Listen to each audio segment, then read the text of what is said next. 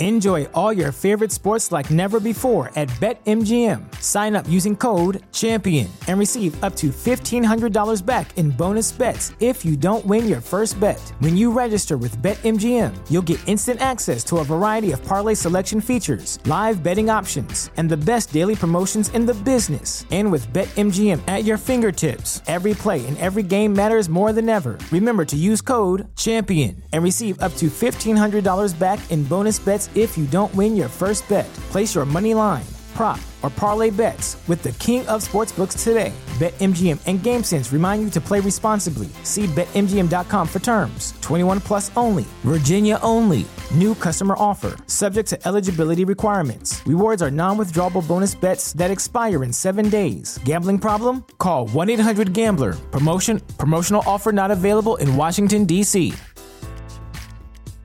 At Parker, our purpose is simple. We want to make the world a better place by working more efficiently, by using more sustainable practices, by developing better technologies. We keep moving forward. With each new idea, innovation, and partnership, we're one step closer to fulfilling our purpose every single day. To find out more, visit parker.com/purpose. Parker, engineering your success. Do you know what love is? A chemical. Electrons in your brain sending signals. Are you familiar with Ophiocordyceps unilateralis? It's a fungus that infects ants. It's amazing, really. The spores take over their central nervous systems and force them to climb to a high point, and then the fungus begins to grow up, bursting from the tops of their heads like a branch. And it kills them, of course. Also, it can spray new spores over the jungle, infecting more ants. When people say love, that's what I think of. Uh, simple. I haven't seen it was all. I... Tell me, what is the point of all this love? All the striving, the friendships. I mean, what is the point of babies? You mean life? Yes, life. What is the point of life? All of you running around trying to what? Be happy? Fulfilled? You tell me. I'll say this there's only one being in the vast multiplicity of space that matters God. And do you know why God matters? Power. That is the point of what you call life. The only point. Power.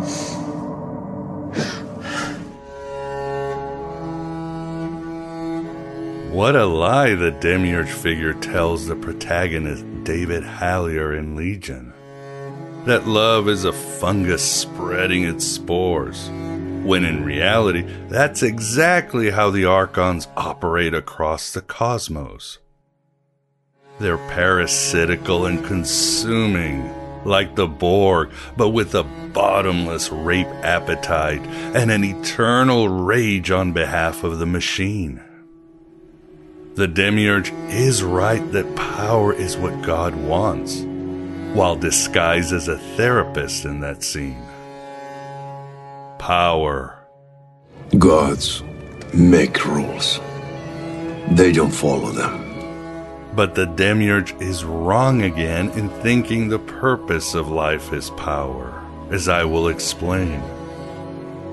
After C.G. Jung met Allen Dulles, one of history's most sociopathic individuals who stole his magical ideas and weaponized them when he became head of the CIA, Jung said that the opposite of love isn't hate, it's power.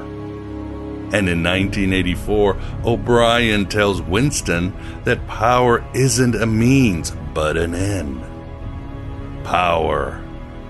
If you want a picture of the future, imagine a boot stamping on a human face forever. Why power? Well, as the Gnostics contended in the Gospel of Philip, ignorance is the mother of all evil. When you turn away from the eternal realm, you fall into ignorance. Like Yaldabaoth himself after he rebelled against his mother Sophia.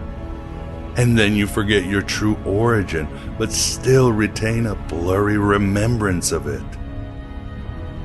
And then you want to recreate the source for yourself, the eternal realm, in your own image, your own disconnected ego. You need power for that. That is exactly what the elite do.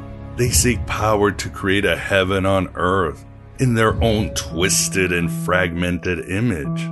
Like the archons, like the Ophiocordyceps unilateralis fungus. They drain us and drain the resources, manipulate us by implanting false, corrosive dreams that turned us into husks of our former selves they become more and more addicted to that power, fooling themselves into thinking it's a purpose of life as the demiurge did. They stray farther away from all that is good and authentic, and they can't stop until, like the fungus, they kill everything and spread across all the planet. Power. In the councils of government, we must guard against the acquisition of unwarranted influence, whether sought or unsought, by the military industrial complex. We must also be alert to the equal and opposite danger that public policy could itself become the captive of a scientific, technological elite. As Philip K. Dick wrote in The Man in the High Castle, they want to be the agents, not the victims of history. They identify with God's power and believe they are godlike. That is their basic madness. They are overcome by some archetype. Their egos have expanded psychotically so that they cannot tell where they begin and the Godhead leaves off. It is not hubris, not pride. It is inflation of the ego to its ultimate confusion between him who worships and that which is worshipped. Man has not eaten God, God has eaten man. Power, that is evil. That is part of the jigsaw piece of understanding evil. Evil existed long before good. I made myself. I cannot be unmade. I am all powerful reality is often disappointing. That is, it was. Now. Reality can be whatever I want. In this eternal now, we will be discussing evil. Not totally the nature of evil, but why it's so prevalent around us today and why meat sacks ignore it because they've been programmed to look away from evil as their minds have been invaded by propaganda fungi. There are two kinds of evil people people who do evil stuff, and people who see evil stuff being done and don't try to stop it. A grim show, but it's gotta be done. Keep in mind, too, that, as Gordon White said in his RuneSoup blog, Gnosticism is chiefly about the critique of power. They did it better than anyone in history, and that's why the elite have always been so passionate in wiping them out. For this topic, we have the honor of being joined at the virtual Alexandria by my friend and fellow podcaster, Alex Tsakiris, to discuss his new book, Why Evil Matters. Lock up your daughters of conformity and grab onto your nuts of preconception. Because it's going to be a ride, my beloved true seekers. As the saying goes, there are some things better left unsaid, but you can bet your sweet ass I'm gonna say them anyway. In other words, heresy shouldn't be this much fun, but it just is. It just is. If it can be destroyed by the truth, It deserves to be destroyed by the truth. And I am your humble host and pompatus of Gnosis, Miguel Conner, your servant and greatest admirer, for you are a beautiful God in the becoming. And together we are going to defeat evil and remove power because we have Gnosis. Mulder, the truth is out there, but so are lies. And yes, if you hadn't figured out because you accidentally ran into this podcast while in your FBI van, this is a Gnostic Radio. Welcome to the desert of the real. Welcome to the machine, my son, and the means to escape it.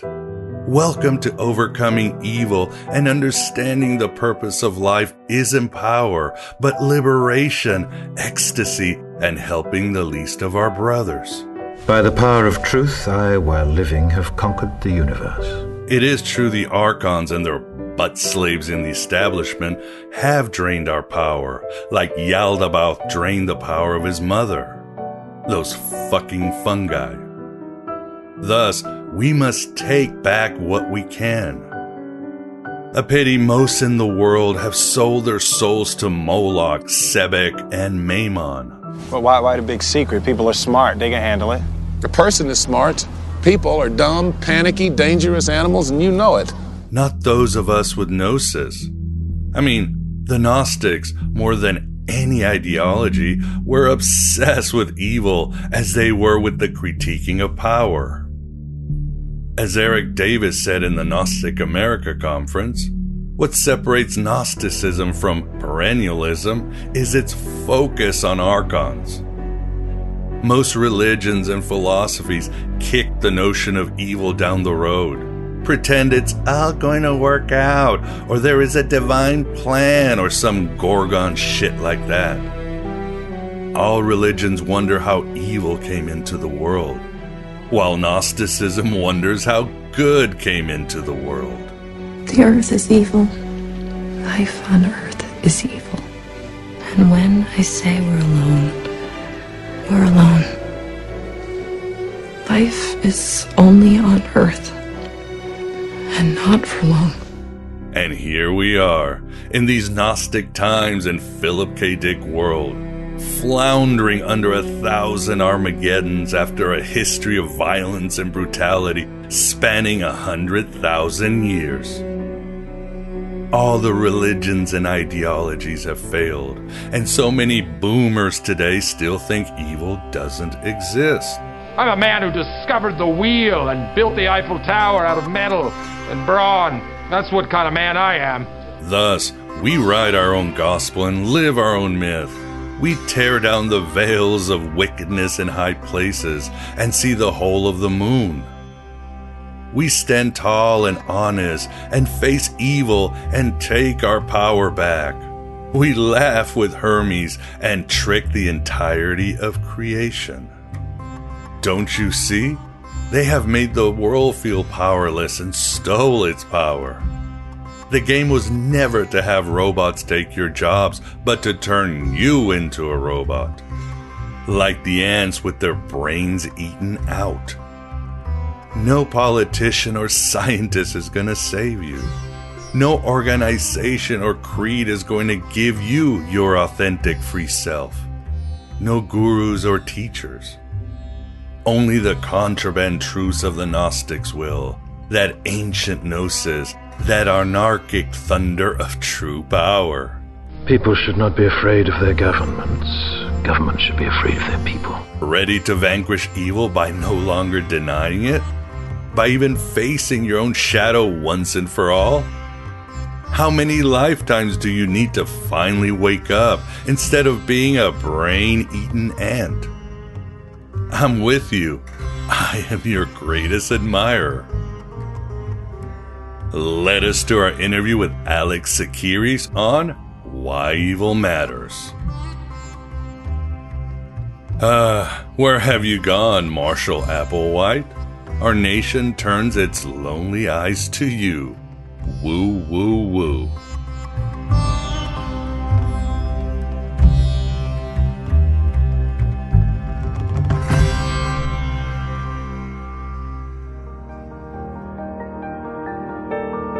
Say what you want about America, land of the free, home of the brave. We got some dumbass motherfuckers floating around this country. Dumbass motherfuckers, know? The real owners, the big wealthy business interests that control things and make all the important decisions. The politicians are put there to give you the idea that you have freedom of choice. You don't. You have no choice. You have owners. They own you. They own everything. They own all the important land. They own and control the corporations. They've long since bought and paid for the Senate, the Congress, the state houses, the city halls. They got the judges in their back pockets. And they own all the big media companies, so they control just about all of the news and information you get to hear. They got you by the balls. They want more for themselves and less for everybody else. But I'll tell you what they don't want. They don't want a population of citizens capable of critical thinking. They don't want well informed, well educated people capable of critical thinking. They're not interested in that. That doesn't help them.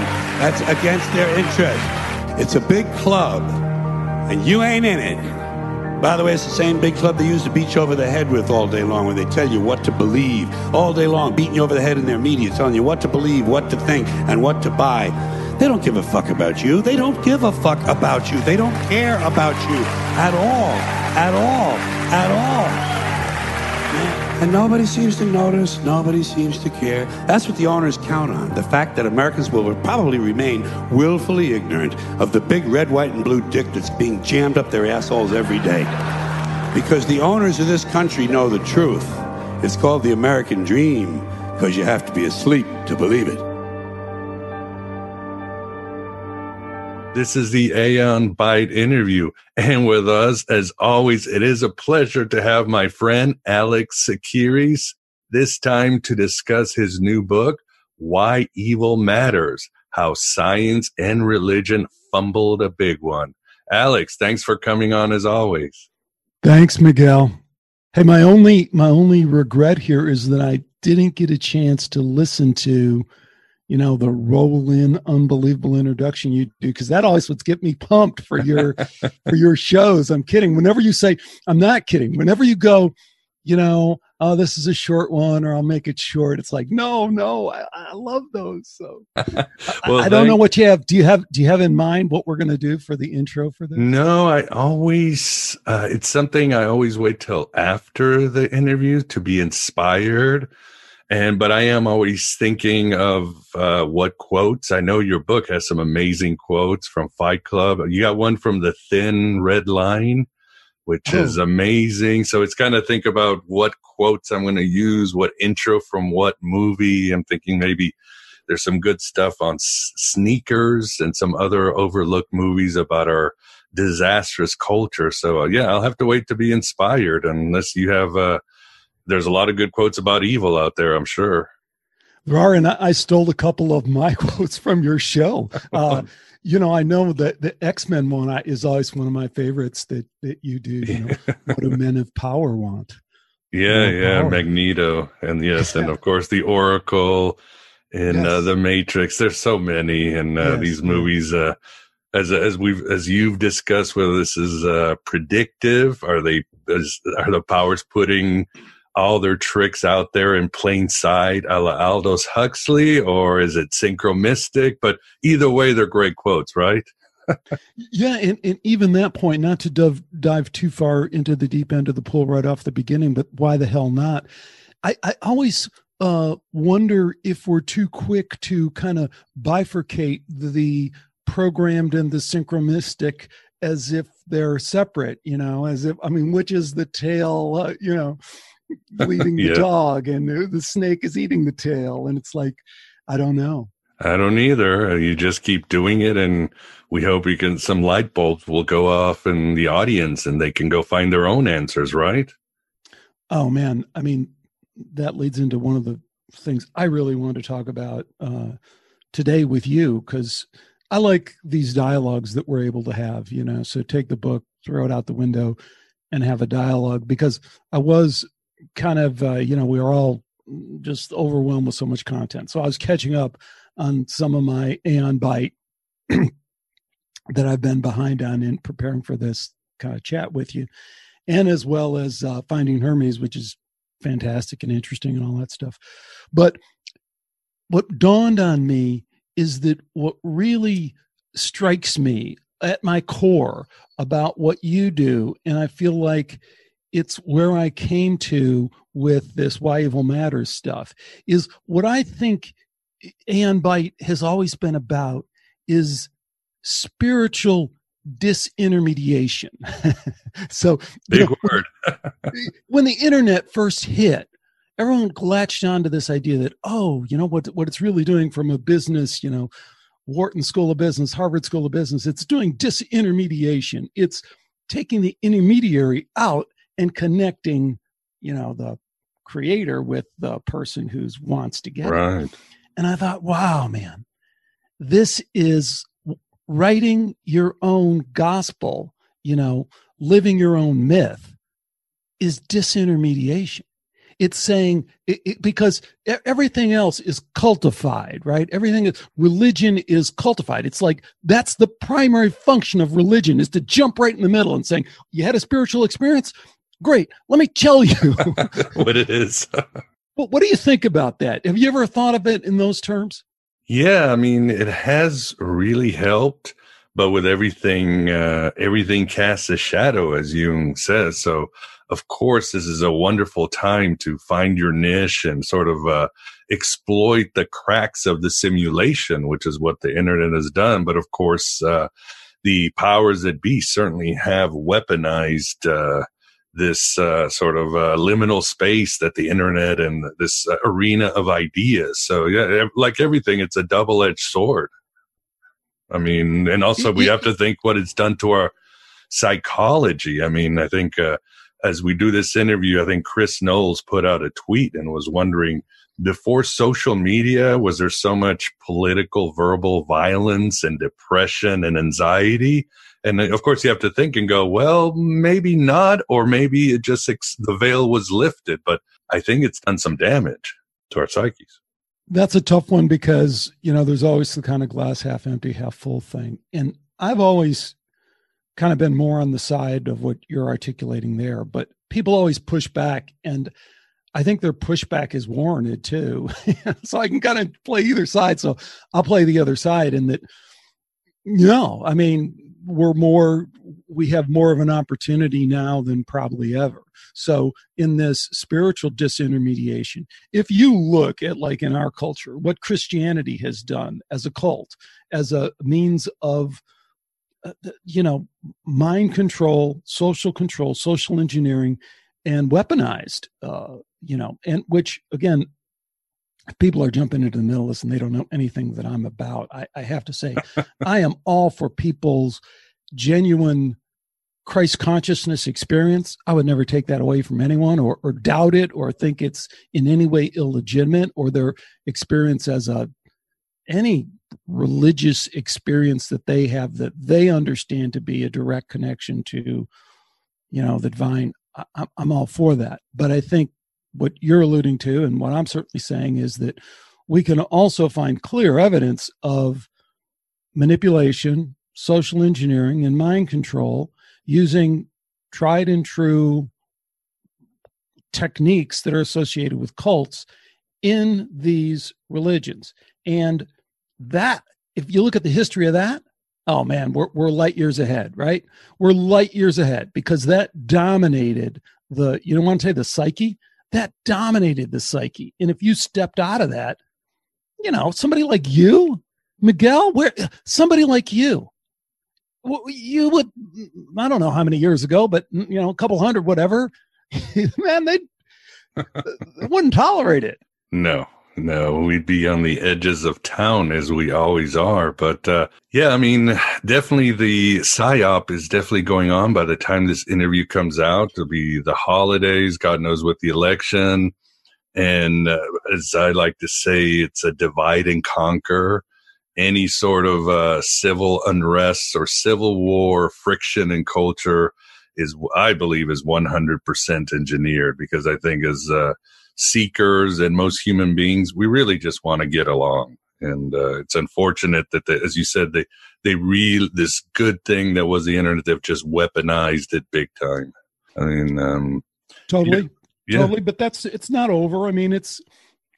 I heard a couple of things. You know, again, I'm usually the one on the other side of this, but I'll bring the couple of rays of uh, light that I have to that. Number one, somebody clued me into this the other day, and I thought it was really a, a great point.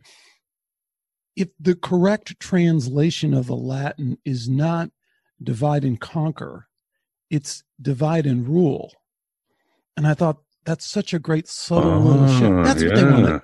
That's what they want to do. Of course. You're easy, you're easier to rule. That's what the Romans, classic Roman history. They'd go in, go into Gaul, and find the one warlord and say, "Hey, hey, hey, hey! I understand that though. You're why you're in a big conflict with this other guy that you hate over there. He's terrible." And then go over to that guy and say the same thing. So you say, "Okay, let me stay between you guys. Let me find peace. You know this and that." And thereby, they've given up their right to rule to the guy who's going to come in and be the peacemaker in this case. And it's divide and then rule. I thought genius. But the other thing that I heard just the other day that I thought, again, I'm I don't want to get too Pollyanna on this because it does look pretty dark at times what's going on. But maybe they've overplayed their hand a bit. When you start banning books, people take notice. When you say you're not banning videos and it the evidence becomes overwhelming and documented that you're banning videos with your AI bots based on certain keywords, which is directly contradicting what you said you did. When we can show in real time that you're shadow banning, that you're underreporting and rolling back tweets on Twitter, you've overplayed your hand, bro. And what you've done is you've forced people to find another way. So the, I think that shift is already on. You know, people, even kind of regular people, know about BitChute. They know how to get over to BitChute.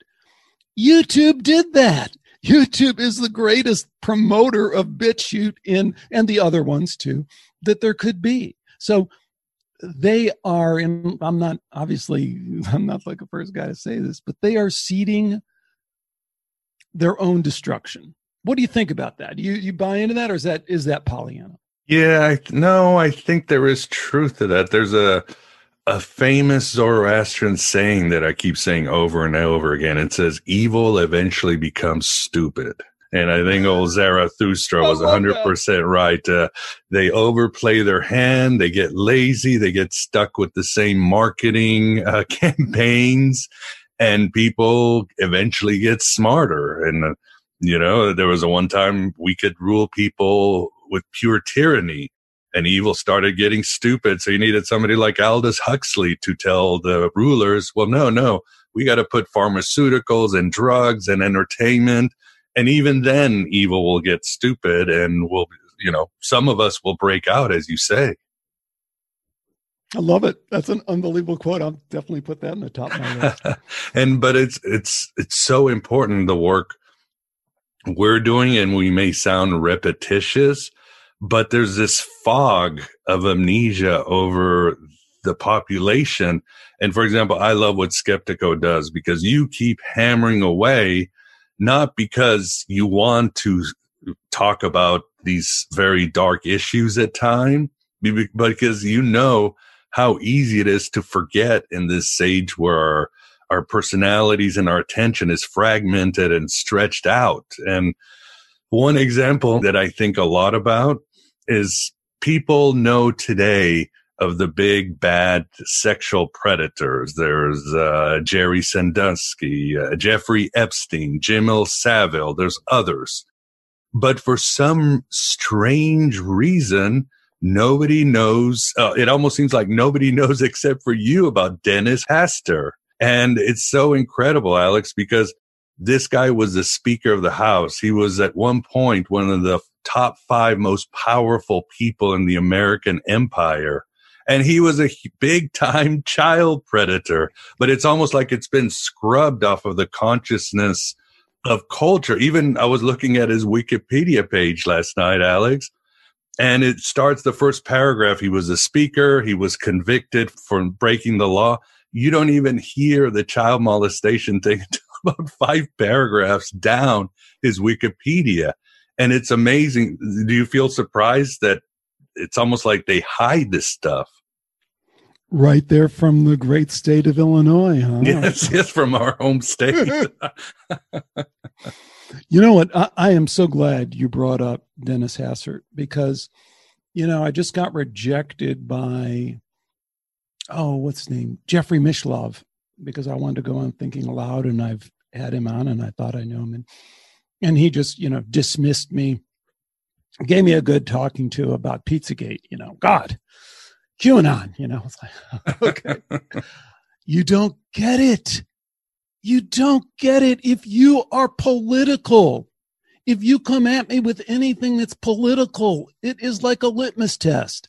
I'll have a conversation with you, but I know where that conversation's going. Because just to fill people in on the backstory, you just said who Dennis Hastert is. Denny is who he's referred to in the in the oh, John boy. Podesta emails, right? So Pizzagate, if we can go all the way back, and I hate to I hate to bore people and be pedantic, but sometimes you, you know you jump into the middle of these things, and you're either way you're you know you're either doing total inside baseball or you're telling people stuff they've heard a million times. Hey, one thing you got to know about Pizzagate. Pizzagate's a conspiracy, right? You don't drop thousands of class uh, thousands of private emails of the top Democratic aide and mover and shaker in Washington four days before the 2016 election with all this highly charged spirit cooking occult stuff. It is going to totally uh, gaslight the whole Christian movement. You don't do that four days before the election and not call that a conspiracy. It's clearly a conspiracy but here's how it got twisted that I think is what you're alluding to, and I I won't let go of this, is that if you talk to the woke folks, the people in the progressive or political, and I'm you know uh, all that craziness, right? I'm apolitical. I'm I think if you fall into believing that there's any reality to that, I think you you you can't even you don't even have a starting point having that discussion, in my opinion. But what that has become, what they've turned that into, is that Pizzagate is about a guy walking into a pizza parlor and shooting it up, right? And what they the reason that they've wanted to change what Pizzagate is about is because they want to get away from the idea of spirit cooking, which is occulted practice, a Crowleyan uh, uh, kind of occult practice, Mariana Abramovic kind of thing. They don't want to process that. And we, you and I can process it and process it in a bunch of different ways, but they do not want to process that. They, they have this, this little schizophrenic thing. On one hand, they want to play it really straight down the middle of a sciency. Of course, there's no reality to extended consciousness. But then they want to do this little wink and a nod, like, oh, yeah, but we know what's really going on and there's real stuff out there, right? So, but here's the point that you were kind of level three at on it is that if you, you, you just have to go back to the source material which in this case is the john podesta emails. And you look at this guy who has all these strange connections to uh, pedophilia. And there's kind of like two kinds of pedophilia right? There's the jeffrey epstein um, finders cult CIA, let's get these yeah, kids. Honey traps. Yeah. Exactly. Honey traps, brownstone operations. Let's find some sick individual that we want to compromise and own for life, and let's film him secretly behind in some motel room, right? So there's that kind of pedophile. And then there's the other guy who's like, yeah, let's do all that. But let me in on some of that because for whatever reason, which I think is really what's interesting, is what is that energy about that allows people to have these blockages into this obviously evil energy associated with exactly that. but we're we're i'm really really burying the lead if anyone can find the trail back here's the point in those emails go look them up folks John Podesta is writing emails to Dennis Hastert.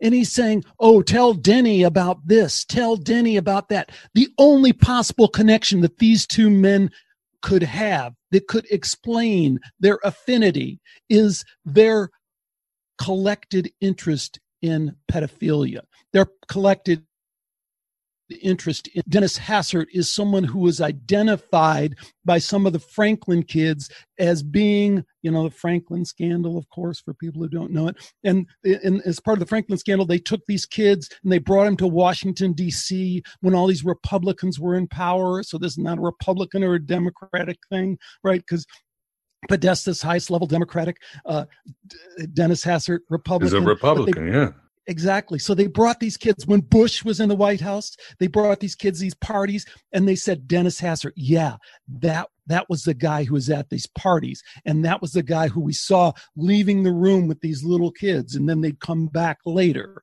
So that is the eyewitness testimony of kids from the Franklin scandal, from the Boys Town in Lincoln, Nebraska, kind of thing. So, you know, there's so much there to kind of go with but what we don't want to go with is, you know, a guy goes into a pizza restaurant and shoots it up because conspiracy theories are bad, you know. Jeffrey Mishlove. I don't want to hear about it because it sounds like QAnon to me.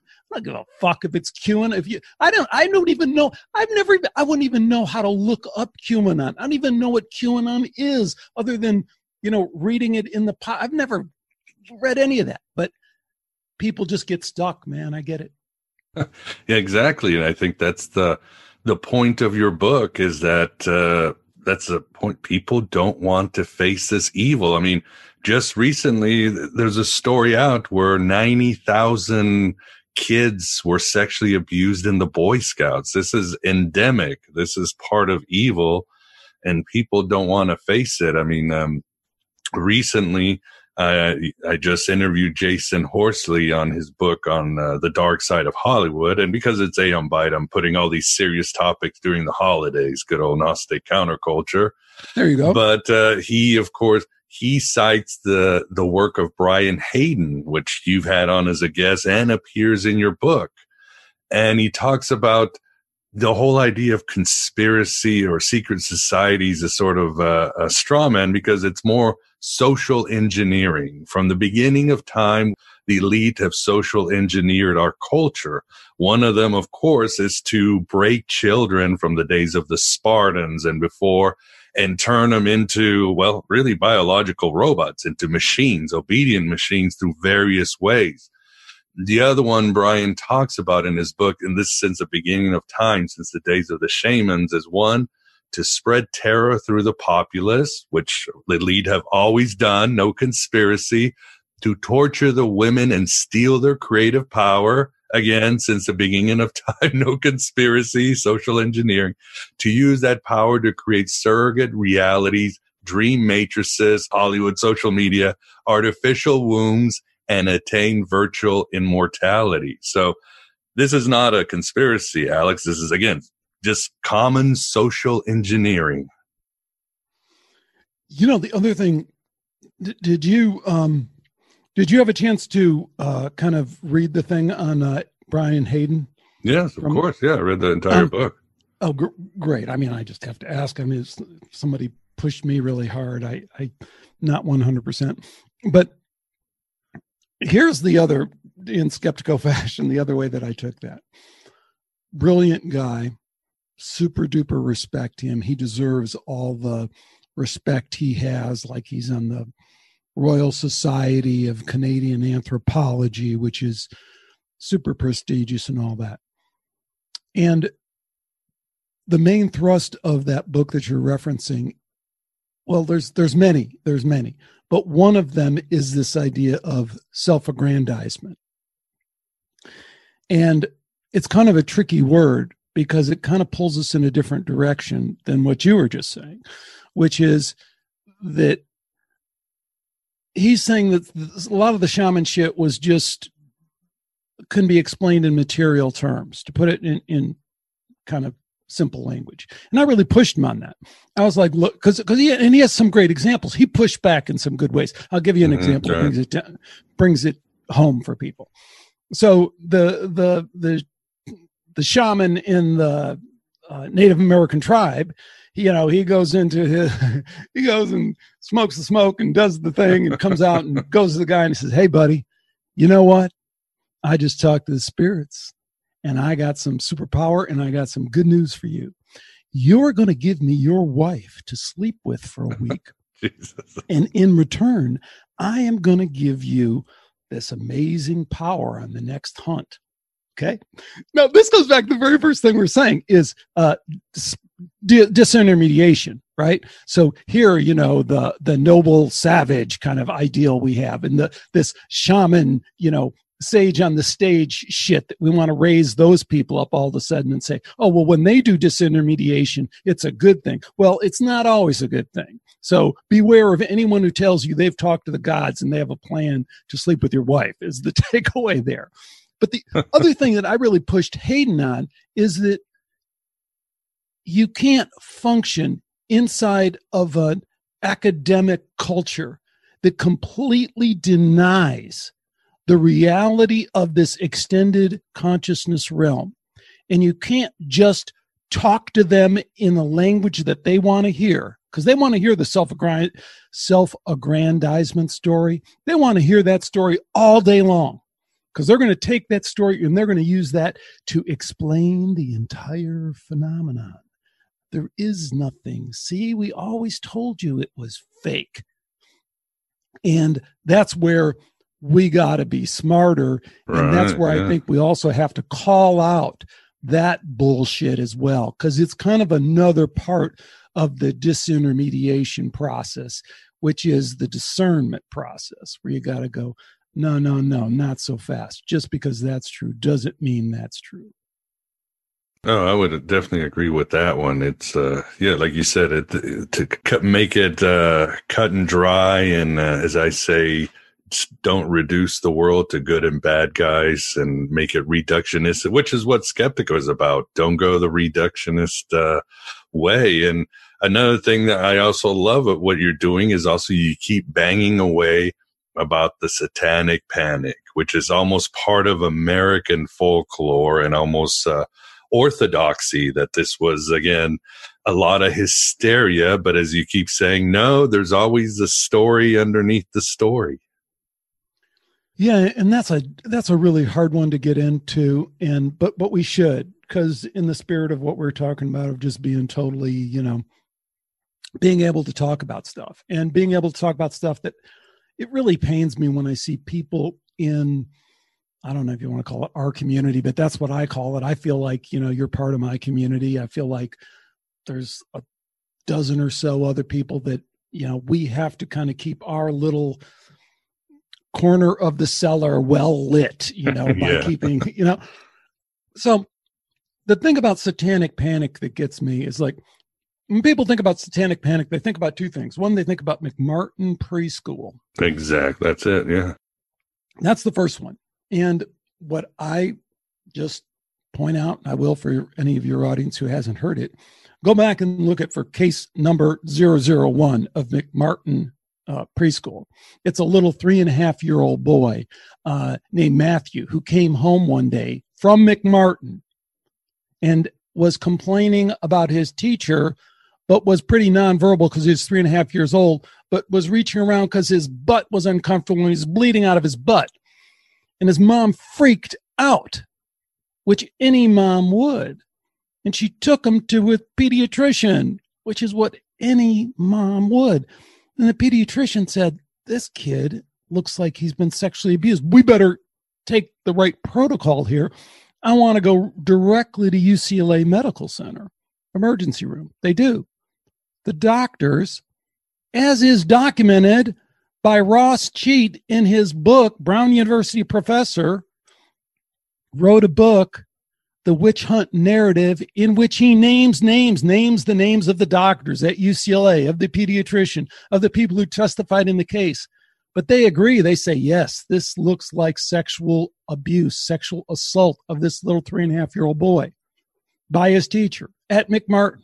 So they bring in another one. And the last doctor is connected with the police and he says yes and he brings in the police and then the police go and begin an investigation of McMartin. Why can't you find that on Google? What is it? Is it accidental that McMartin, you know, the first three pages is all about satanic panic? There's a case here. There's a kid that was sexually assaulted. And back to your point, you know, we're going to talk about sexually occult, occulting little kids and pedophilia and all that stuff. and people think, oh, you know, what's your thing, man? Why do you, why you stuck on It's like, So it's not my thing. It's the cult. It's these crazy freaking evil people It's that evil. are doing it.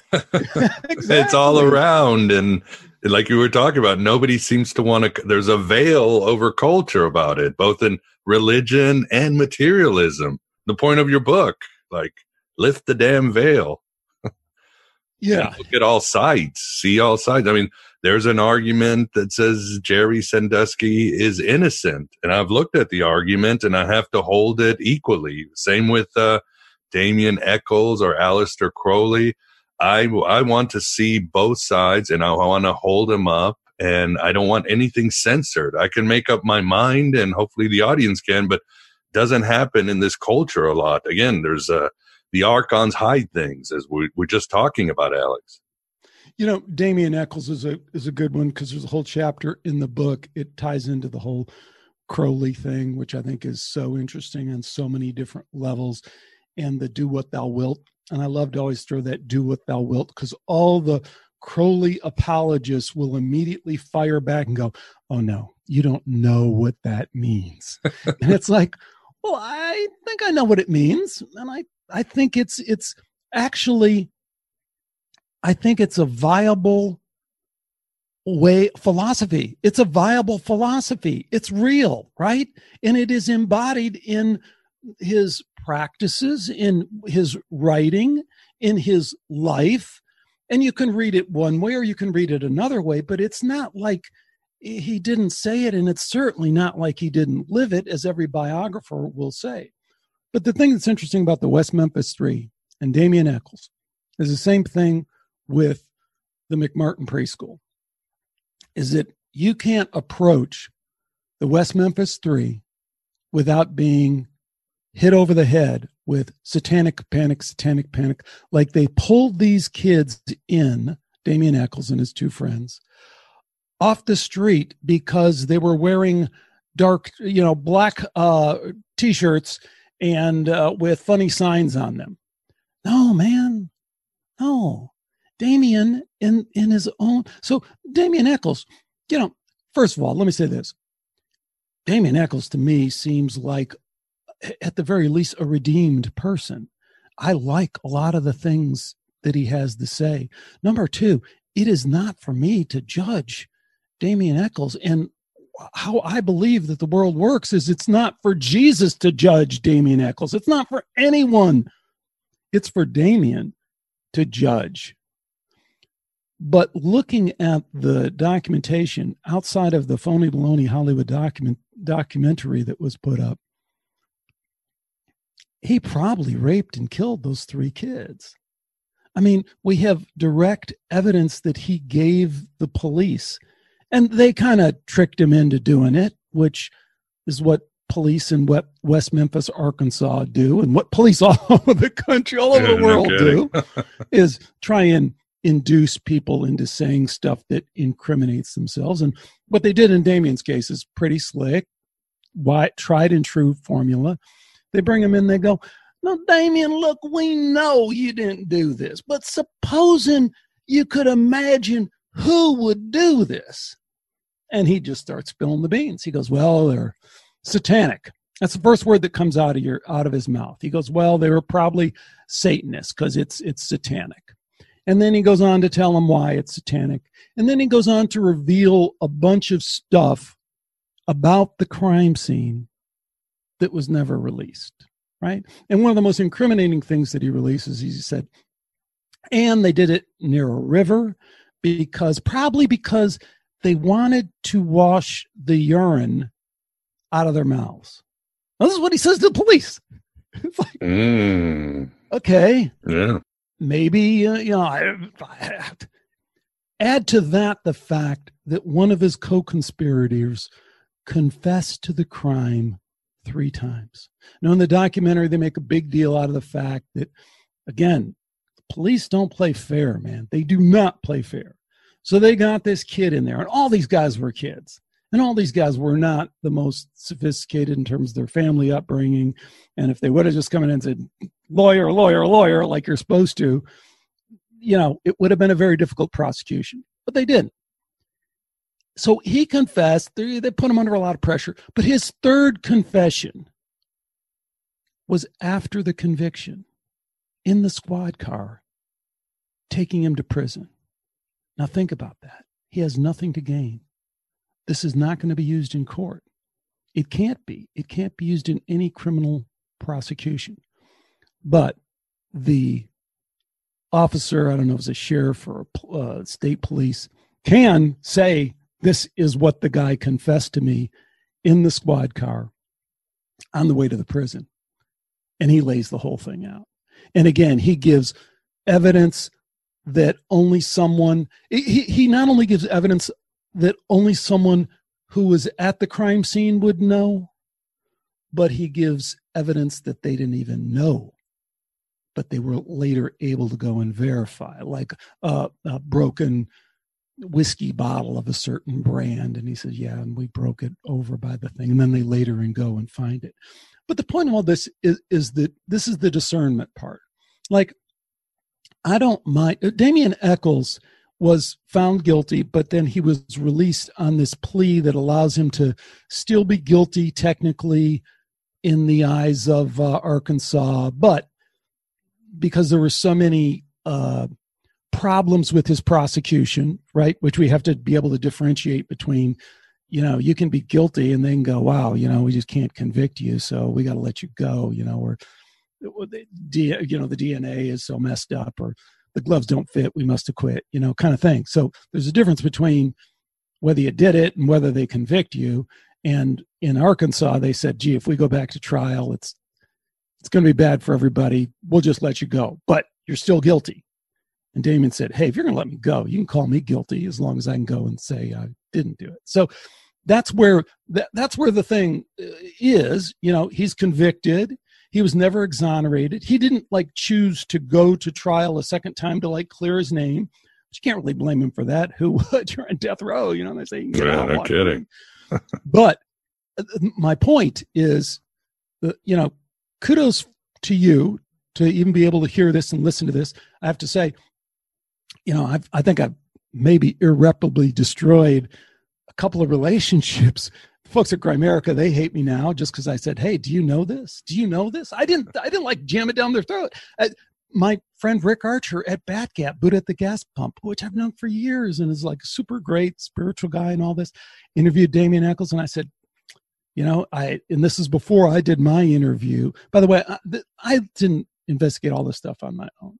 I learned it from an attorney who wrote a book on it, um, who I had on the show. Yeah, and, I uh, listened uh, to it. Yeah, William Ramsey, uh-huh. and uh, you know, uh, to him, he's like, if you're an attorney, or even if you're just willing to kind of dive into the legal part of it, he goes, I can't believe that anyone, you know, really, really, really believes like beyond a shadow of a doubt that this guy is clearly innocent you know i mean i can understand people have doubts or, or whatever but it's like if you haven't looked at this other evidence, and and then this is the other. Then I'll shut up about it. But the thing that really pissed me off about uh, my buddies uh, Darren and Graham at Grimerica and Rick Archer, who I was really disappointed in, is that again in our little corner of the cellar down there where we keep the light on, it's about course correction. I fuck things up all the time. I get things completely wrong. I put things out and people send me information and it blows my thing up. And I force myself to dig in there and say, I was wrong. I'm stupid. you know, what is it? Evil becomes stupid. I became stupid. I closed. You have to course correct. And when I hear from people and they say, I already investigate. Yeah, well, I investigated it before I did my interview with Damien Echols. I investigated. I understand that you investigated it. I understand that we all thought since the guy is out, walking around doing interviews with Johnny Depp and uh, being on um, uh, what's his name show of the Midnight Gospel show Tucker uh, no uh, uh, Russell um no no no um yeah I'm drawing a blank too. I am too but I, I'll get it. I'll retrieve it in a minute. But just because he's doing all those things you know he must be innocent. Obviously it wouldn't have let him out of prison if he wasn't innocent. Well no fault in it for anyone assuming that. But maybe you know maybe that's not the case. Maybe it's worth investigating whether he really is oh yeah and, um, still, that doesn't mean somebody can't still interview him. He's out free. That's it's anyone's choice to interview the guy and publish or publish books. I'm not trying to suppress the guy or you know i'm not saying we should go lock him up again or anything like that but yeah, and, and I don't understand why you, friendships should end over this. I mean, after I interviewed uh, Damien on this show, I, I I guess I was lucky. I had a lot of emails, and they were all friendly. Uh, some on one side, oh, great, he inspired me too. On the other side is like, man, I think you're off, and here is my argument. Here's some links to podcasts and books. Please take a look and make. And I was just very friendly with Crowley, though. It's a little bit different because I've put out a show on Crowley and I get one extreme, but the other scream is like that. You, how dare you? And I'm unsubscribing and I hate, so I still get much more of a visceral action, uh, reaction from Crowley. And, uh, that's a hard one too, because I know individuals like, uh, um, Jasun Horsley, even Jason Louv, they've tried and tried to find some connection with the really dark uh, child sacrifice, child abuse, and they always, so far, everybody seems to come up blank, even though they're convinced something happened. Now, did, did when you talked to Jasun Horsley, did you guys talk about his interview with Peter Levenda, his email exchange with Peter? Yeah, Levenda? I did that last last year or two years ago when he came out with Vice of Kings, but uh, not on this one. On this one, we focused on uh, his book on Hollywood, 16 Maps of Hell, and, you know, the usual suspect, Charles Manson, Polanski, all those, uh, all the weirdness going on in Hollywood. See, I'm going to have to catch up on that one. And um, I'm, uh, I'm, I'm really, really itching to get into that. I, I, sometimes your feed gets messed up for me in, in my little old fashioned uh, catcher. So I'm gonna I might have to go directly to the. it hasn't been out yet. It will be out uh, when this interview's out. It would have already been out. Okay. So. The you know here was the to kind of totally bend people's mind. The thing that I thought was interesting about the Peter Levenda thing was so uh, there's a couple interesting things that might lead us to some cool places the other thing that Jasun Horsley says beyond the kind of uh, Brian Hayden, uh, I have direct uh, you know evidence in his writings that where he admits to doing this and that in terms of with uh, Crowley. You have his direct experience with connecting with Crowley on this extended consciousness level.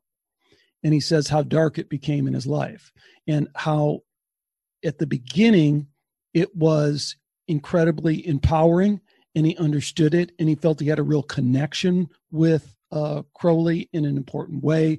And it gave him all these insights and powers and this and that. But that it eventually led to a real, real darkness for him. And that drew him away from uh, Crowley. Now, this is his personal experience in the extended consciousness realm, because so we don't want to make too much of that.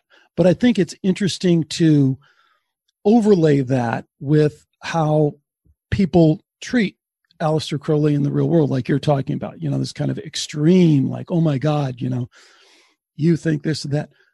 Enter Peter Levenda.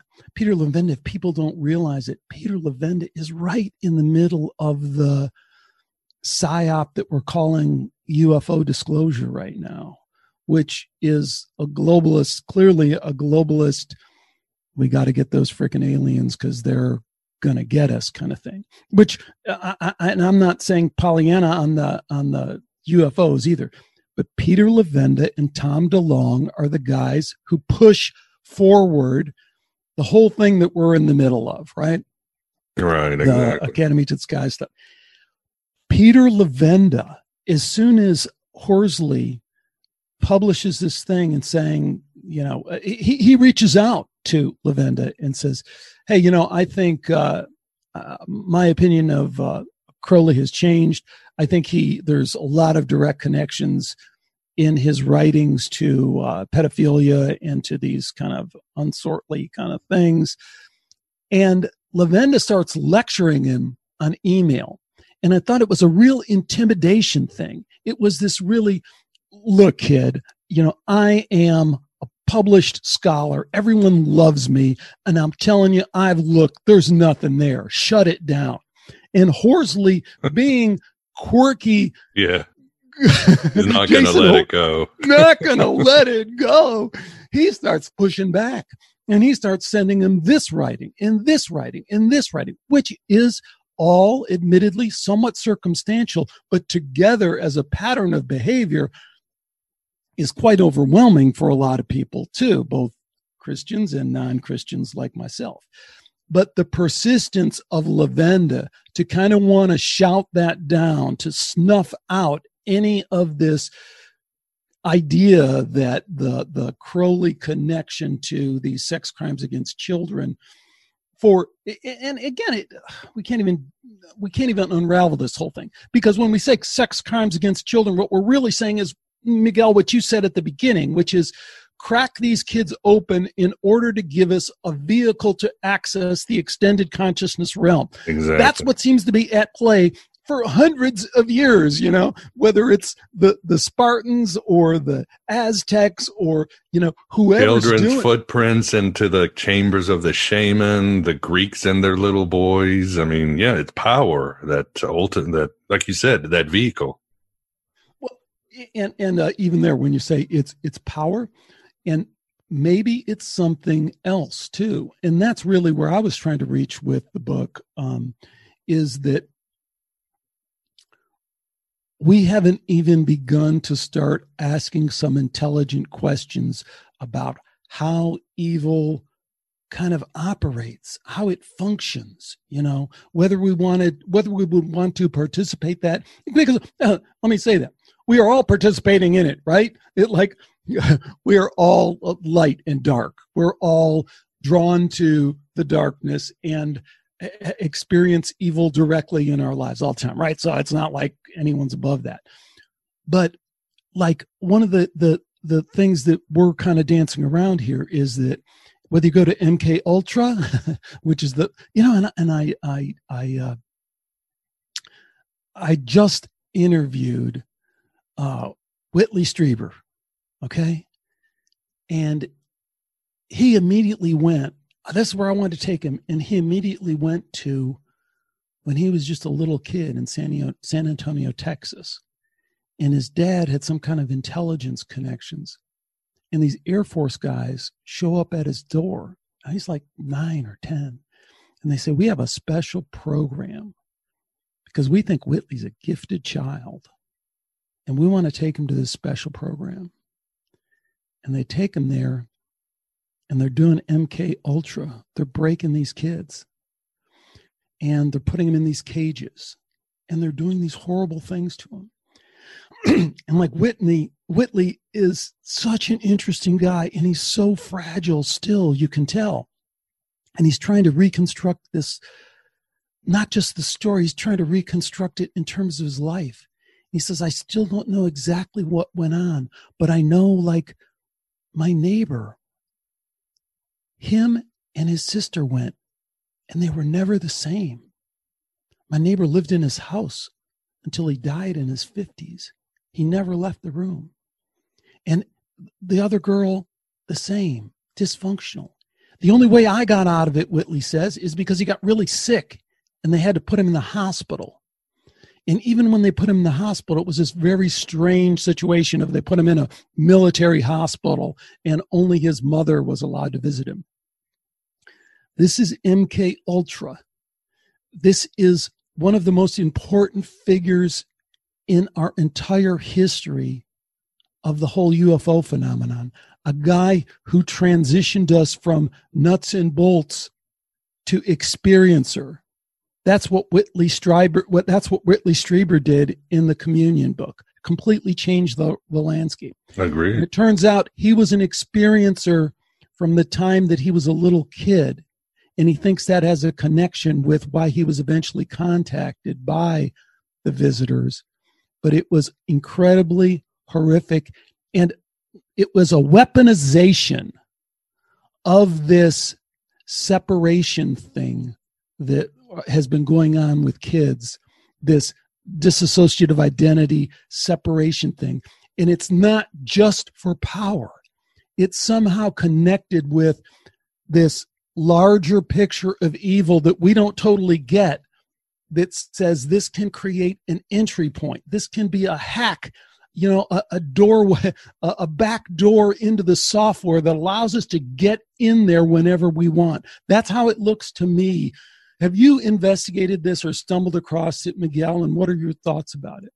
I would certainly agree. I have investigated it. I've done talk to guests, and yes, obviously, the children are the nexus or the portal to really to the realms of consciousness and the powers that are are there. I think that's obvious, and that's why you had children sacrifice all throughout history and children abuse for that reason and other reasons. So it's uh, it's an obvious thing. And of course, we can just be pragmatic, which would work too. If you want to create a good race of soldiers and obedient slaves, you have to break the children too. It's, uh, it's not either or. I think both. Great point. Yeah, and I mean, uh, and I know obviously Jasun talks bring up Jasun again. He talks about it in his book uh, "Prisoner of Infinity," where he deals with uh, Whitley Strieber, and they again they had a uh, back and forth on emails, and Jasun wouldn't let go, and he's convinced, yes, what exactly what you just said now. But for Jasun, it's I think that's a lesson that Jasun is teaching us is that uh, instead of being whatever the reason or your heroes or your worldview was, instead of having cognitive dissonance and being in pain and confusion, just go for an exorcism so you can live in peace and see the world as it is and see evil for example, he needed to ex- exercise himself of Crowley because Jasun was a Thelemite at one point, big time. Crowley's never done anything for me. I see him as a relevant historical figure. He has his place, but nothing he ever did inspired me. I guess I'm more of a W.B. Yeats kind of guy. And even then, Alex, I'm at a point in my life where I always say gnosis will make you realize your villains were heroes and your heroes were villains. I'm perfectly fine seeing the dark side of, let's say, something like Carl Jung. I don't see him as a saint. In fact, he had a dark side. In fact, he probably was one of the reasons we have the CIA because Allen Dulles was able to get a lot of his own magic and use that to create the CIA. It's, it seems the more I look into it, the more I'm realizing maybe Jung was a dupe.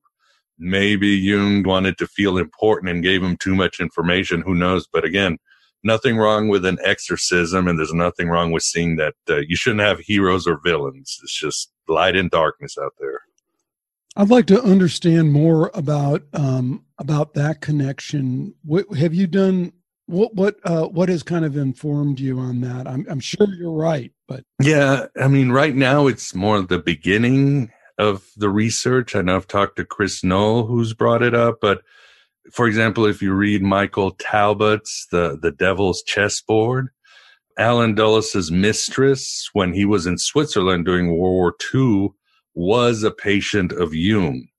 And she, obviously, Jung would help her with his very esoteric ideas, but she would go to Allen Dulles and say, man, this guy really has the, the keys to the psyche. And Allen Dulles would be like, well, can you find out more about this, more about that? And, uh, there is uh, ample evidence, as Michael Talbot has said, that he used these Jungian ideas very much like people use Edward Bernays. Edward Bernays used Freud's ideas to weaponize things.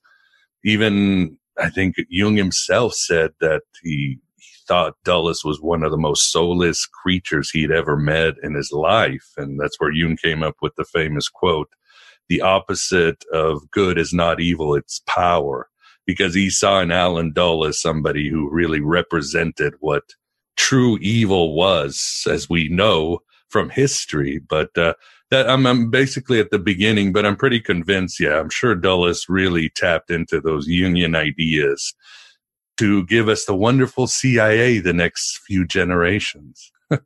Magic, archetypes, all that stuff Jung was into. I'm really intrigued by what you said earlier, uh, right before that, because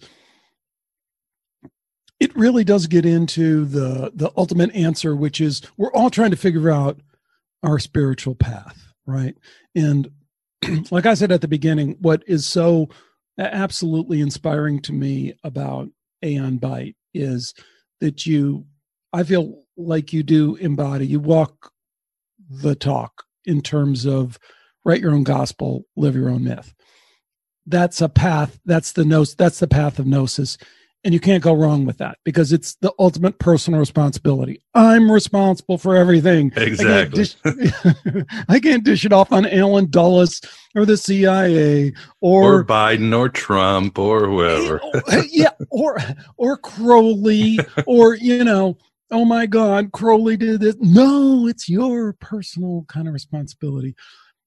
But I do think at the same time, you know, I, I'm intrigued by your your method, if you will, because one of the things that that um, I, I guess came through to me as I was working on this is this idea of uh, the secret of the ascent is to always look up. And the the other matching thing is, you know, you are good. So the the the I guess I came to two conclusions. One is you are more. I am more.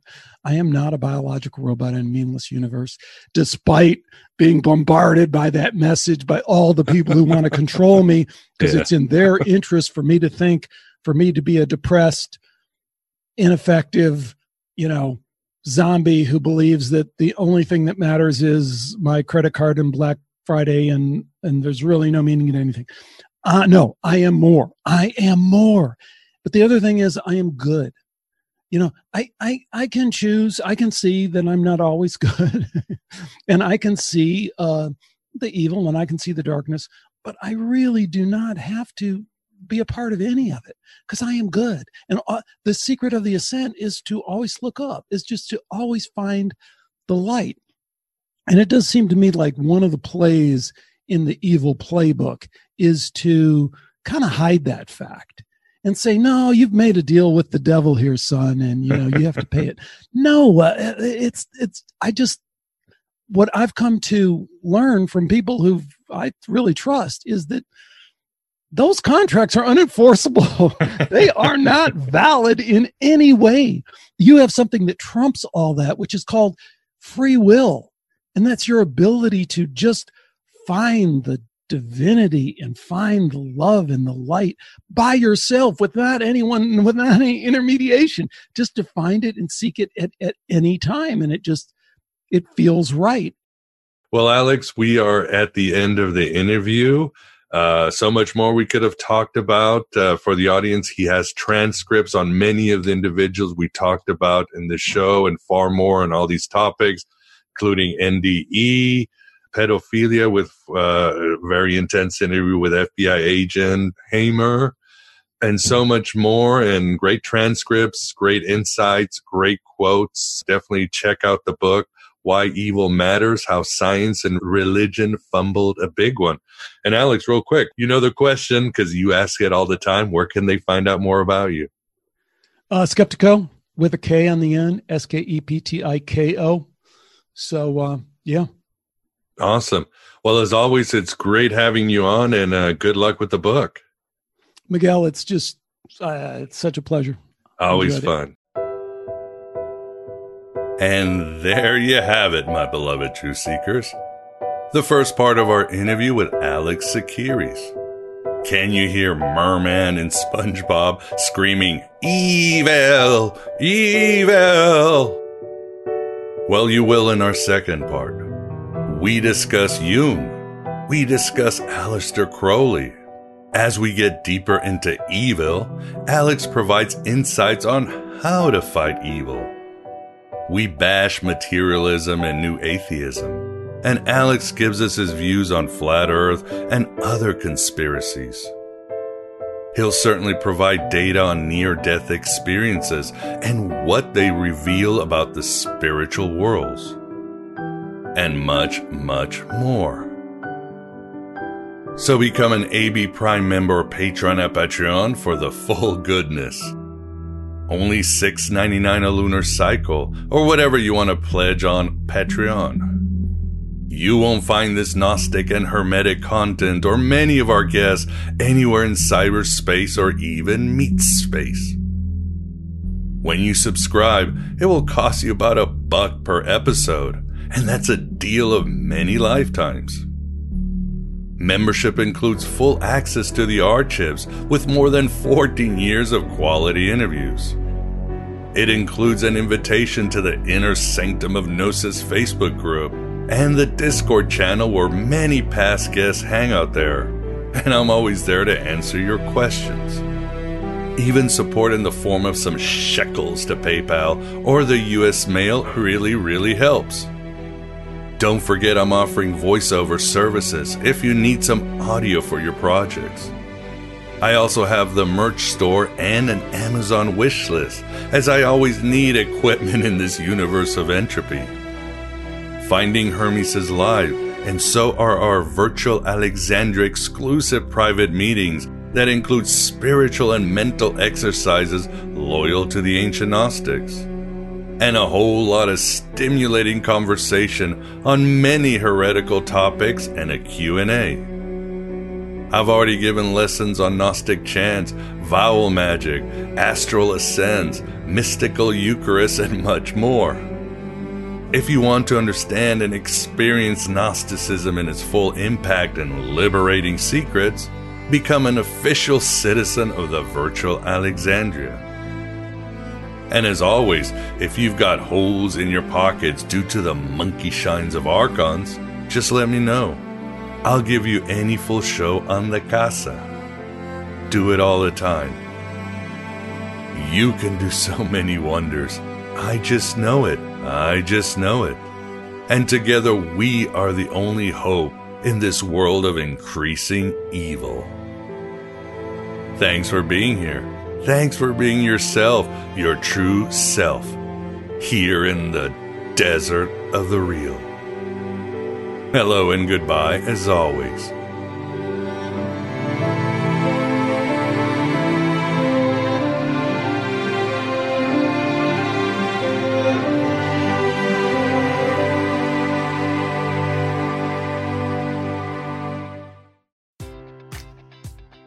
Enjoy all your favorite sports like never before at BetMGM. Sign up using code CHAMPION and receive up to $1,500 back in bonus bets if you don't win your first bet. When you register with BetMGM, you'll get instant access to a variety of parlay selection features, live betting options, and the best daily promotions in the business. And with BetMGM at your fingertips, every play and every game matters more than ever. Remember to use code CHAMPION and receive up to $1,500 back in bonus bets if you don't win your first bet. Place your money line, prop, or parlay bets with the king of sportsbooks today. BetMGM and GameSense remind you to play responsibly. See BetMGM.com for terms. 21 plus only. Virginia only. New customer offer. Subject to eligibility requirements. Rewards are non withdrawable bonus bets that expire in seven days. Gambling problem? Call 1 800 Gambler. Promotion. Promotional offer not available in Washington, D.C.